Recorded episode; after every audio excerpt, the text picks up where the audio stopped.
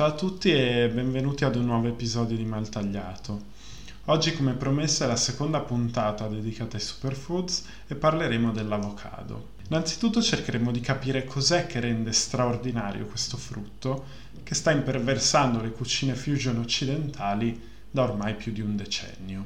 Beh, a livello nutritivo non c'è gara. L'avocado è uno degli alimenti più ricchi di nutrienti al mondo. Insomma, contiene omega 3, magnesio, potassio e vitamine in quantità. Sembra essere quasi un concentrato di benessere tanto che la World Avocado Organization definisce l'utilizzo altissimo d'acqua che serve per crescerlo giustificabile, avendo l'avocado il più alto livello di nutrienti in rapporto al consumo d'acqua. Però che cosa significa il più alto livello di nutrienti? È una definizione un po' vaga. Invece quello che nasconde questo messaggio è molto più importante perché il fatto che la World Avocado Organization abbia dovuto giustificare l'uso spropositato d'acqua che gli avocado richiedono è di per sé una prova della consapevolezza che la stessa organizzazione ha dei problemi che le coltivazioni intensive di avocado creano a livello almeno di stress idrico. Oggi insomma rimaniamo in Latino America. Precisamente parleremo della regione della Petorca in Cile una provincia poco a nord di Santiago, la capitale, e nel Michoacán, la regione agraria più produttiva del Messico. Quest'ultima si trova a sud della città di Guadalajara e costeggia in parte il Pacifico. Prima di tutto però dobbiamo capire di quanta acqua parliamo quando pensiamo ad un avocado. Pensate che per produrne solo un chilo, quindi all'incirca stiamo parlando di tre avocado, servono più o meno 2000 litri d'acqua prima di aprire dibattiti su e quindi mangiamo di nuovo la carne, eccetera, ricordiamo che comunque è sempre una quisquilia rispetto ai 15.000 litri che servono per ottenere un chilo di carne di manzo. Però l'avocado dimostra certamente di essere uno degli alimenti meno sostenibili del mondo vegetale, almeno a livello idrico. A Petorca, in Cile, le comunità locali non approvano la massiccia esportazione dell'avocado, perché significa l'esportazione dell'acqua, un bene raro, tanto che graffiti con scritto Don't rob the water dipingono le strade della città di Petorca. L'uso dell'acqua a livello agricolo in Cile è regolamentato sin dal 1981, anche se in maniera molto lasca. Nonostante ciò, le esplorazioni satellitari delle autorità cilene continuano a scovare tubature sotterranee illegali che portano l'acqua dai fiumi direttamente nei campi agricoli. Come mai l'avocado ha bisogno di così tanta acqua? Beh, le sue radici crescono orizzontalmente, al contrario della maggior parte dei vegetali, le cui radici vanno verso il basso, trattenendo non solo il suolo e i suoi nutrienti, ma anche l'acqua che c'è in esso. Inoltre, stando nello strato più superficiale del terreno, l'avocado ha bisogno di irrigazione continua, essendo proprio lo strato che diventa secco più facilmente. Se avete provato a piantare un seme d'avocado per decorare il bagno, come ho fatto io qualche tempo fa, Noterete che infatti non è molto facile da crescere, anzi, e le sue radici vanno un po' dappertutto in maniera dispersiva. Di questo problema ne sa qualcosa anche in Messico, nel Michoacán, dove la radicale trasformazione del paesaggio ha reso i cicloni più violenti e le stagioni più aride. Un avocado su cinque, pensate, viene prodotto in questa regione. E per cosa? Perché diciamolo, le questioni di salute possono anche intrigarci, ma in un mondo dove il 7% della produzione annuale mondiale di avocado viene consumato il giorno del Super Bowl, la nutrizione perde un po' di importanza. Il 7% di un anno di lavoro finisce in guacamole e tortillas davanti ad una partita di football americano. Come se non bastasse, nel Michoacán il costante impoverimento delle faglie acquifere a causa della produzione di avocado sta causando microterremoti al ritmo di 3000 al mese e questo in una zona che non era particolarmente sismica fino a qualche anno prima. Certo, il governo messicano in primis dovrebbe provvedere a tutelare il proprio territorio e i propri cittadini. Non voglio che si pensi che la prima soluzione sono le scelte dei consumatori dall'altra parte del mondo. Però adesso andremo a vedere come ci sia un altro grande problema che avvolge gli avocado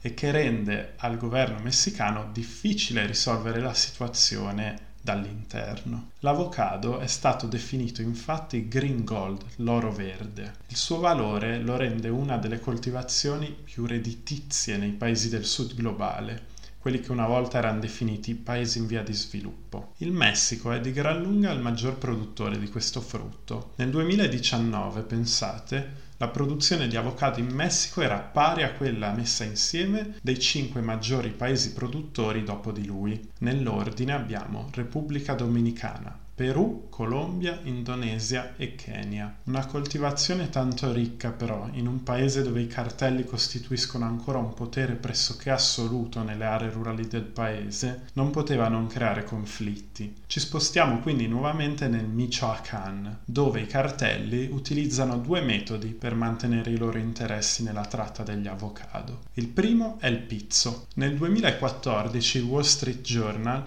riportava come i produttori locali venivano costretti a pagare una tassa di 60 dollari per acro, un margine che per un contadino in Messico può significare la differenza fra l'avere abbastanza denaro per sfamare la propria famiglia o meno. Con gli anni poi i cartelli si sono fatti sempre più interessati all'oro verde e hanno iniziato vere e proprie produzioni dirette, disboscando aree protette e espropriando comunità locali. In particolare sono stati incendiati anche alcuni santuari naturali delle farfalle monarca, dei luoghi fantastici, dove queste farfalle migrano per riprodursi dal lontano Canada. Vi consiglio di trovare dei video a riguardo perché quando sciamano è pazzesco. Sono stati violati questi luoghi, compromettendo una parte fondamentale del ciclo naturale nordamericano. Le farfalle, infatti, migrando dal Canada al Messico, hanno un ruolo primario nella sopravvivenza delle specie che li predano. Ancora più importante, le farfalle monarca sono impollinatrici ed il loro ruolo è insostituibile. Parleremo meglio degli impollinatori nel prossimo episodio riguardante le mandorle. Tornando ai cartelli messicani, invece, la situazione in Michoacán ha raggiunto dei livelli tragici tali da essere stata comparata dalla stampa ai Blood Diamonds africani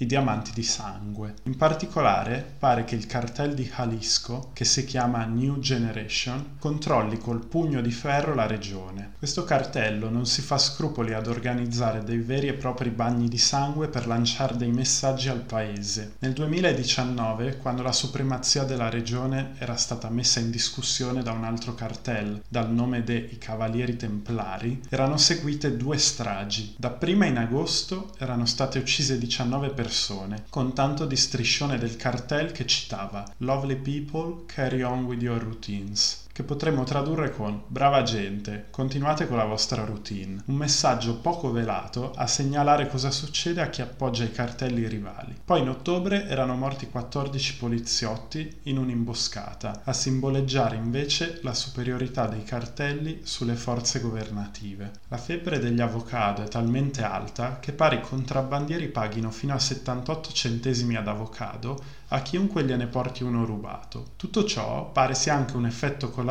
della pesante guerra alle droghe che il Messico ha intrapreso dal 2006. I cartelli preferiscono ripiegare su business meno controllati, come appunto gli avocado. Come se non bastasse, la domanda di avocado continua a crescere. Basti pensare che dal 2011 al 2017 la sola Cina ha registrato un aumento dell'import di questo frutto del 1000%. La risposta occidentale più comune al problema è stato il boicottaggio, ma come al solito la realtà dei fatti non è così semplice. I cartelli non controllano solo il commercio di avocado, ma anche di lime, papaya, fragole, Insomma, un po' tutto. L'avocado è per ora il business più redditizio, ma dovesse calare la domanda, i cartelli si sposterebbero su altre commodities. Sarebbe invece da istituire una filiera tracciabile per far arrivare in Europa solo gli avocado prodotti eticamente sul mercato. Più facile a dirsi che a farsi, certo, ma alcune realtà come Equal Exchange e Banana Link ci stanno provando. Nel frattempo riflettevo su una contraddizione alquanto affascinante se non tragica. Gli Stati Uniti sono primi importatori al mondo di avocado, con il 40% dell'import globale. A quanto pare però sono anche i primi esportatori di armi ai cartelli messicani. Il Rolling Stones nel 2013 proclamava che se si dovesse chiudere la tratta d'armi col Messico, un negozio di armi su tre negli Stati Uniti sarebbe costretto a chiudere le saracinesche. Quanto è scomodo per gli Stati Uniti cambiare questo status quo? Quanti interessi ci sono dietro all'oro verde? Certo, denigrare gli Stati Uniti in questo caso è facile, però vorrei riflettere anche sulla nostra situazione in Italia, ricordandovi la statistica che più di tutte mi ha colpito scrivendo questo episodio. Un avocado su cinque proviene dal Michoacán, la terra dei cartelli. Io sinceramente, che mi sento tanto attento a ciò che compro e lontano da questi problemi, mi sono fatto un esame di coscienza. Avrò mangiato un avocado di sangue? Probabilmente sì. Cosa posso fare per evitarlo in futuro? Cambiamenti climatici in questo caso ci vengono in aiuto. Aziende come Sicilia Avocado e Locroi in Calabria sono realtà che dobbiamo sfruttare. Ma per far sì che tutti noi possiamo usufruire di questo piccolo mercato italiano, l'avocado non può certo diventare un alimento quotidiano. Io personalmente non lo sto comprando più da un po' e lo ordino solo a cena fuori, quando mi sembra che il ristorante abbia dei valori simili ai miei. Basterà? La cosa importante secondo me rimane sempre comunque essere consapevoli delle proprie scelte. E con questo vorrei salutarvi di nuovo, ringraziarvi per il vostro supporto se avete qualsiasi domanda o opinione scrivetemi, trovate la mia mail, il mio numero di telefono nella descrizione del podcast e grazie per il tempo che mi avete dedicato.